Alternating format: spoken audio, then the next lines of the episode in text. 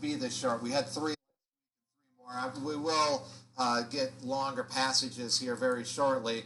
And in fact, as we look at this one, we're going to look at some verses before and and after this this passage that we have. But uh, just to set this up, uh, Jonah was supposed to go to Nineveh. God said, "Arise, go to Nineveh and call out against it." And Jonah didn't want to do that. He doesn't want Nineveh to repent, and he says, "You want me to go east? I'm going to go west." And so uh, he runs off and and uh, gets on a boat. He's, he's going to just get away. He's trying to flee from the presence of that. We uh, we notice that God never really gave Jonah a reason for going and calling out against Nineveh, and how uh, God will give us commands, and and sometimes we don't have reasons. And the temptation for us, if we don't have a reason, is to say, well, there must not be one.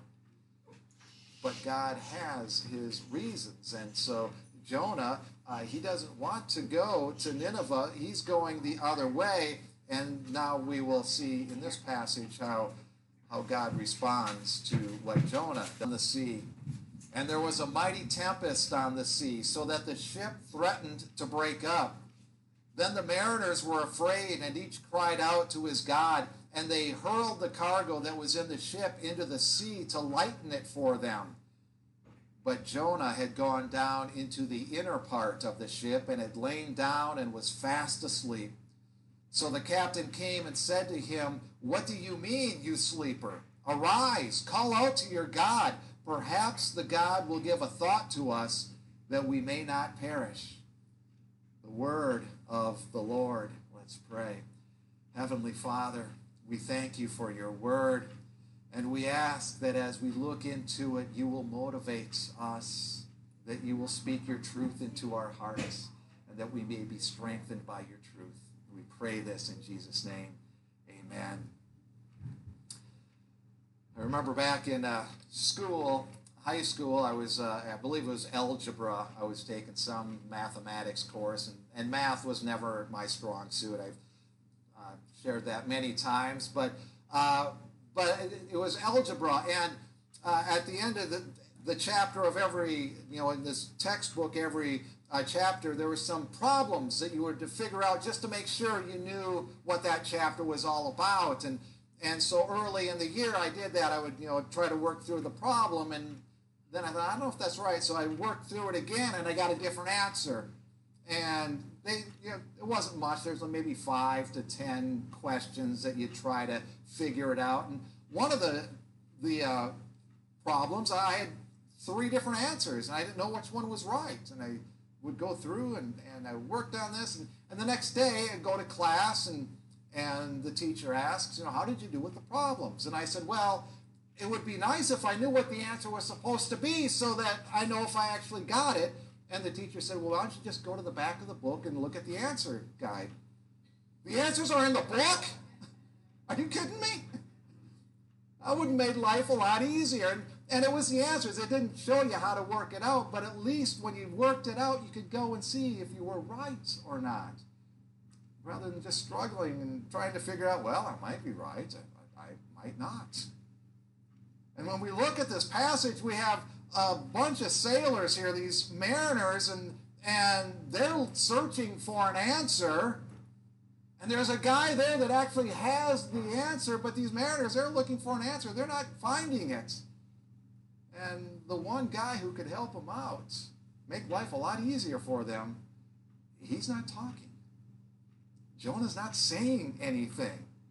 He's the one who knows the sovereign God. And know the sovereign God, we must call out to the sovereign God. And that's what Jonah is not doing here.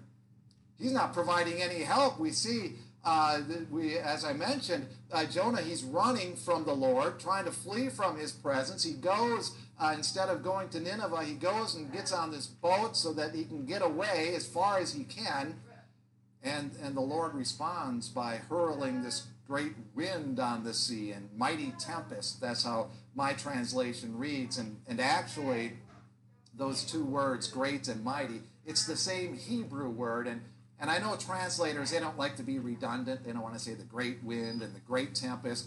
but I, I somewhat like the redundancy of it because it shows that this is a this is a great wind. This is a, a mighty, great storm that's happening here. And and Jonah's finding out something.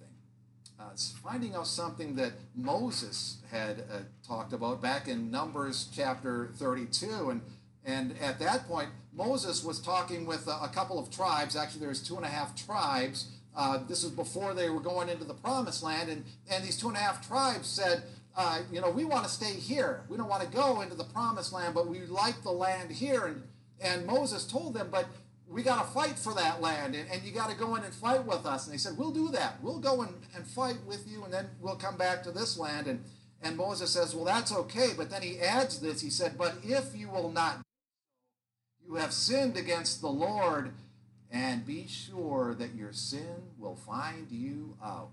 And that's what Jonah's learning here. Be sure that your sin will find you out. Now, we do have to be careful here there are storms in life, if I can keep using that metaphor, but, but that doesn't always mean there's a particular sin. That's kind of what the book of Job is about, where his worthless, uh, miserable friends would tell him, Job, you've committed this sin and you've got to repent, and that's why this stuff is happening. And, and that wasn't the case with Job. Uh, sometimes we just live in a fallen world, and we have to recognize that. But there is it is very clear in Scripture that, that sin does bring difficulty.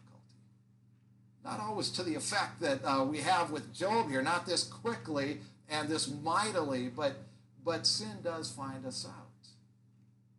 And Job is finding that truth out in a major way. And there's this great wind and this great tempest on the sea. And, and the, the ship, in my translation says, the ship threatened to break up. Uh, there's, there's a big word that's kind of fun to say prosopopoeia. Prosopopoeia. And I know there's some of you right now that want to say it out loud, and that's okay. Prosopopoeia. Told you it was fun. Uh, it, it's it's a, a, kind of a fun word to say, but the concept isn't always the greatest. Uh, sometimes it can be positive, but most of it, the time we think of it in the negative. The prosopopoeia is giving an inanimate object a human like trait. Sometimes we'll say it this way this thing has a mind of its own, you know, when you're trying to fix something. Uh, also, uh, sometimes if, if you're just, you're going to be maybe right on time and you're trying to get to where you're going and, and you think if all goes well, I'll get there right on time, but every stoplight turns red and then you think, you know, these stoplights, they've conspired against me. They are working against me. I know they are. They see me coming and they turn red. Or if you've ever played basketball with me in the parking lot, and I'll bemoan the fact that this ball refuses to go in the hoop. I'm doing everything right, but this ball hates me. Why does it hate me? Prosopopoeia. And that's kind of what is in the Hebrew is, is the, the author is using here this idea of the ship when it says threatened to break up. He's giving it this idea of, of the human ability to think. This ship is thinking, I'm out, guys. I'm going to break up. I know I was built to be on the water, but I wasn't built for this. I'm breaking up. You guys are on your own. That's the thoughts as it's written uh, in the Hebrew. And, and in verse 5, we can see the mariners are terrified. They're afraid. They're thinking, this ship doesn't even want to be out here. And these are seasoned uh, sailors. They know what to do, but this is a storm unlike anything they've ever seen. And they're afraid, and they're each, and says, each crying out to, to his God and as that's written in the in the Hebrew, they cried out each one. It's very specific. Every individual guy there is calling out to some God. They're crying out, trying to do something. And and there are in verse five, there are actually six uh, independent clauses. There's three attached to the mariners or the sailors, and three attached to Jonah. And when you notice them, you really see this contrast between the two. The mariners the, the independent clauses are this they were afraid, they're crying out to their gods, and they're, they're hurling the cargo uh, into the sea. The three attached to Jonah, he goes down to the inner part of the ship. He lays down, and he's fast asleep. Uh, you, you, can see the activity of the mariners as opposed to the inactivity of Jonah here. Jonah's going down. Uh, meanwhile, the, the sailors are throwing the cargo uh, into the sea, trying to lighten their load. And that cargo, take that in a general sense, basically anything that's not uh, helping them, they're throwing overboard. If it's not needed, it, they're tossing it and Jonah, he had gone down. And, and actually, that's it's a decent translation, but it kind of misses what's really happening at the time. And it's, it's a hard way, it's, hard to state exactly what's going on. The NET Bible will translate what Jonah's doing. Jonah, meanwhile, had gone down. They, they, they throw in that word meanwhile because there's a, a simultaneousness happening here as the sailors are calling out to their gods and throwing stuff, Jonah is going down. It's not as though he had fallen asleep before the storm came, but he's doing this almost in response to the storm. Actually, he is doing this in response to the storm. They're doing things, and meanwhile, Jonah is going down to the bottom of the ship and laying down, and he's fast asleep showing this extreme inactivity while the rest of them are doing whatever they can to save each other. It reminds us a little bit of another storm on a sea where Jesus was with his disciples. And that one was a little bit different because Jesus told his disciples, let's go to the other side here. And, and Jesus lay down and went to sleep. And then the storm came. And the disciples were all terrified, and they woke him up. And they said, "Look what's happening! We've got this big storm." And Jesus calms the storm, and they end up by saying, "What? Well, who is this guy? Who is this guy that he can just tell the storm to stop, and it does, and the waves are down? Who is this guy?" Well, he's God. He's God incarnate. He can calm the storms, and and here Jonah is a prophet of Israel. He knows the sovereign God. He's the only one on the ship who knows the sovereign God. And he's not doing anything. Because remember, from verse 3, he's trying to flee from the presence of the Lord. And he goes into this deep sleep. And this, uh, this term for deep sleep is uh, somewhat of a rare word. And, and uh, what it means is an extremely deep sleep. Sometimes uh, we'll see it like in uh, Daniel, where God will put Daniel in this, they use this word for deep sleep uh, to give him a vision. Uh, and it's also used sometimes, uh, this deep sleep, of when someone's this close to death. And that's kind of the image. It's an intentional word that Jonah is saying, well, I'm this close to death. And you know what? I'd rather go down with this ship go to Nineveh. So here I am, and I'll just sleep this out. And remember, he's the Jewish prophet. He's the one who should know. The rest of these guys are all pagans. So Jonah's in his deep sleep, and the captain comes to him, we see in verse 6, and says, What do you mean, you sleeper? Uh, literally, that reads, uh, What to you, sleeping? Um, and we could take this a couple of ways, and it's probably both things happening here. The captain is either surprised that Jonah is able to sleep through this ruckus going on. There's a big storm, and guys are calling out and throwing things, and you can sleep through this, Jonah?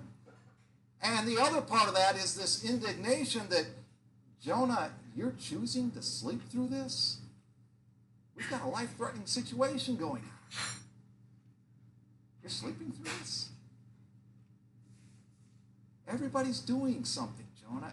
Everybody. They're all crying out. They're all throwing things overboard.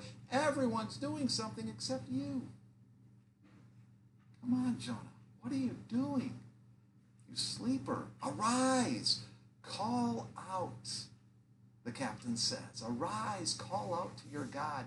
And those words, as soon as he spoke them, must have stung in Jonah's ears because he had heard God tell him the same thing back in verse 2 Arise, go to Nineveh, call out against it.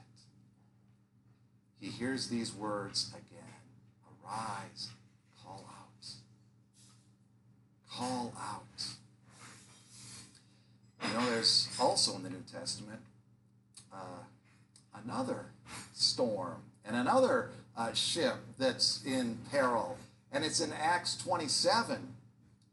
And, and in this one, it's Paul, and, and Luke is with him recording this, but Paul is going to Rome, or at least he's on his way there, and, and he's doing so because of his obedience to God. There's, there's a few differences there. And, and in that one, the same thing happens. This great storm arises.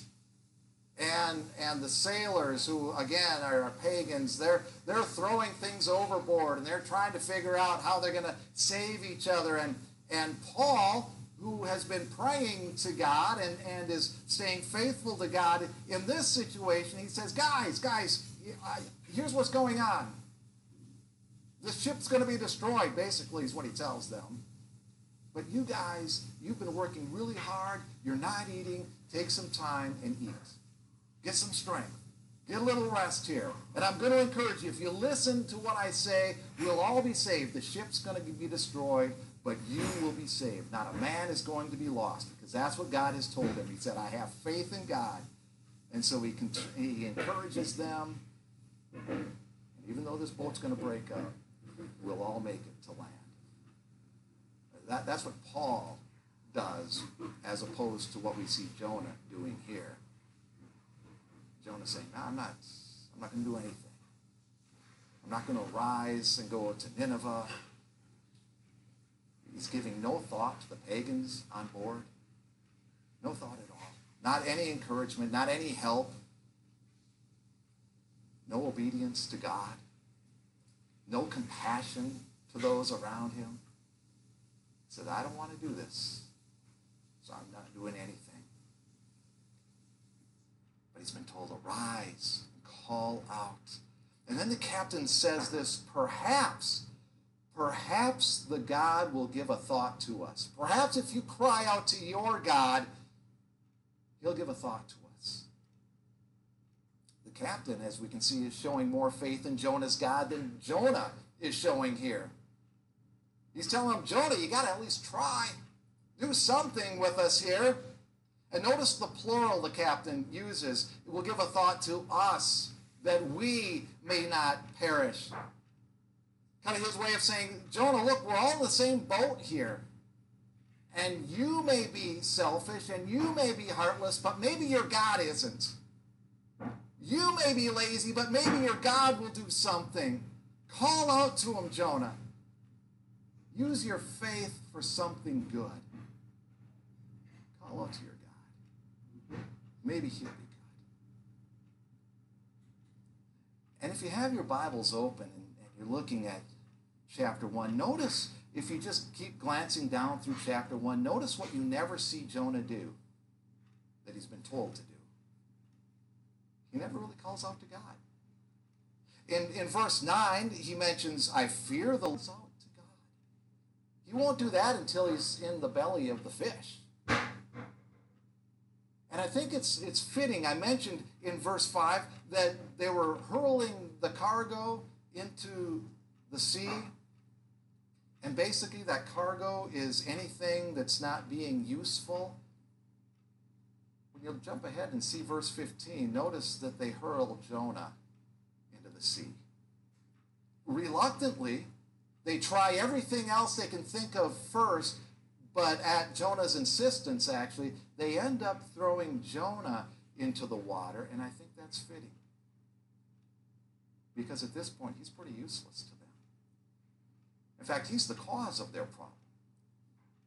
And he's useless because he's not calling out to God. He's not calling out to God. And they have to throw him overboard. You know, one thing we've learned in the last couple of years, especially the last year and a half, uh, when we look around the world, um, we're all in the same boat. And this world is a storm. I mean, there is a lot going on when we look around. We've, we've had this global pandemic that has killed millions of people. You can see around the world there's economies faltering, and, and a lot of it has to do with the pandemic. We have refugees all over the world, orphans and widows seeking shelter and safety and food, something. There's civil unrest pretty much everywhere you go, an assassination this past week, one of the leaders of a country, demonstrations, all kinds of unrest military action. We see boats being intercepted and airplanes being intercepted by different countries. It, it's, a, it's, it's deadly weather. We've seen that in this country and around the world. This world is a storm. And there's a lot of people calling out to false gods right now. And the question that sometimes, and in fact, quite often, gets asked of Christians, and it's a, the question that gets asked do you even care? That's basically what the captain is saying. Do you even care? Do you care what's going on? Or are you just going to sleep this one out?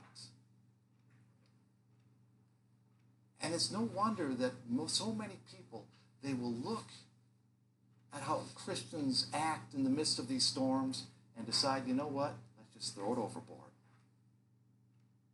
Because it doesn't seem like they're doing it. Doesn't seem like they care.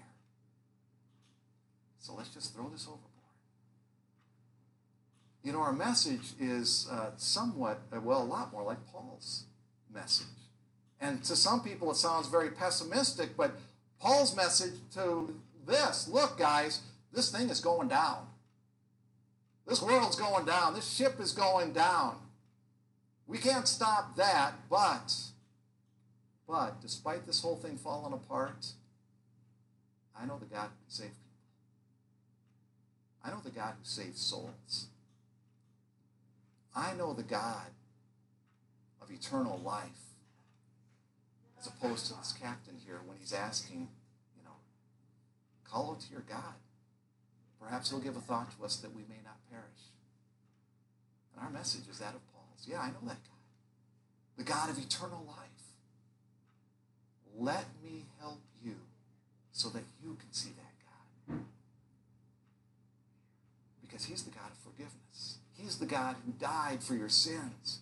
He is the God who is sovereign over all, and He is the God who will save, as opposed to the message we see that Jonah gives, which is basically this well, this doesn't look good. Let them try to figure this out in vain. I'm just going to sleep it out. What do I care? It's going down anyway. The storms can see uh, can seem overwhelming. And it, it seems like sometimes the safest thing to do is be like Jonah. Let's just get away from this. But here's the thing we are the ones who know the God of salvation. While they're all crying out to false gods, we are the one we are the ones who have the answer.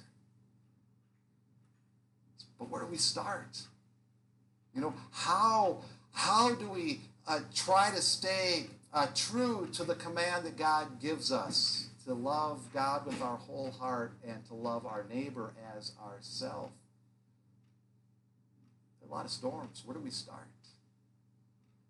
Well, we start with what this pagan captain tells Jonah. Call out God. Call out to God. Because He is a God of mercy. And He is a God of eternal life. It's so easy to neglect this one thing. Call out to God. But it's vital that we remember to do this each and every day so that we can be effective, so that we can love God and love our neighbors. Call out to Let's pray. Heavenly Father, we do thank you for this reminder that we need to call out each and every day. There are storms in this world, storms in our personal lives. But Lord, we know you are sovereign. Help us to open our mouths, keep your truth hidden in the belly of some boat, but that we can be effective in this world in showing your love, in showing your mercy, in speaking your truth, that others may be saved. Lord, we do ask that you motivate us and that you bless our best efforts to give you glory. And we pray this in the name of Jesus Christ.